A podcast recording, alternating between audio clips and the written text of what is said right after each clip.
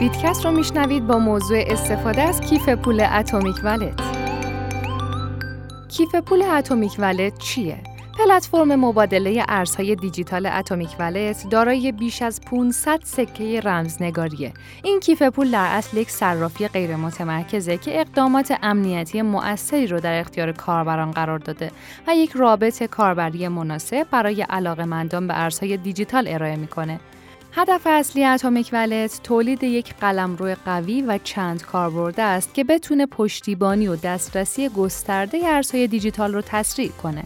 معاملهگران اتمیک مجاز هستند از دارایی‌های خودشون برای استیک کردن استفاده کنند. کیف پول اتمیک در حوزه کریپتو محبوبیت زیادی پیدا کرده. ویژگی های کلیدی اون بر روی سواب اتمیکه که یک تبادلگر در شبکه دیفای به حساب میاد.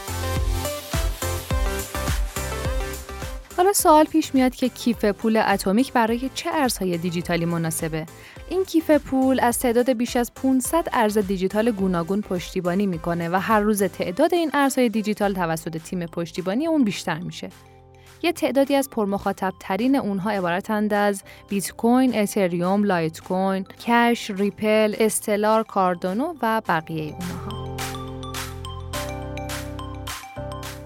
کیف پول Atomic Wallet یک سری مزایا و معایبی داره.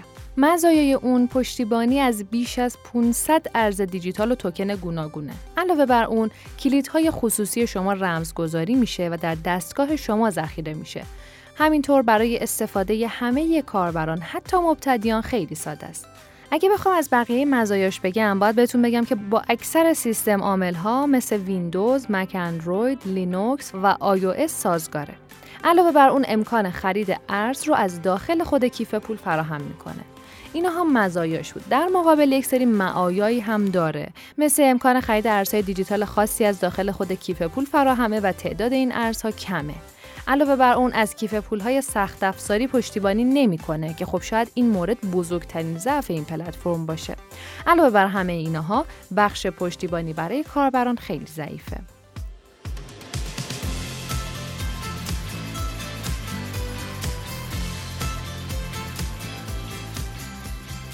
و در جنبندی می‌خوام بهتون بگم که حضور به عنوان یک سرمایه گذار در حوزه ارزهای دیجیتال به فاکتورهای متفاوتی نیازمنده.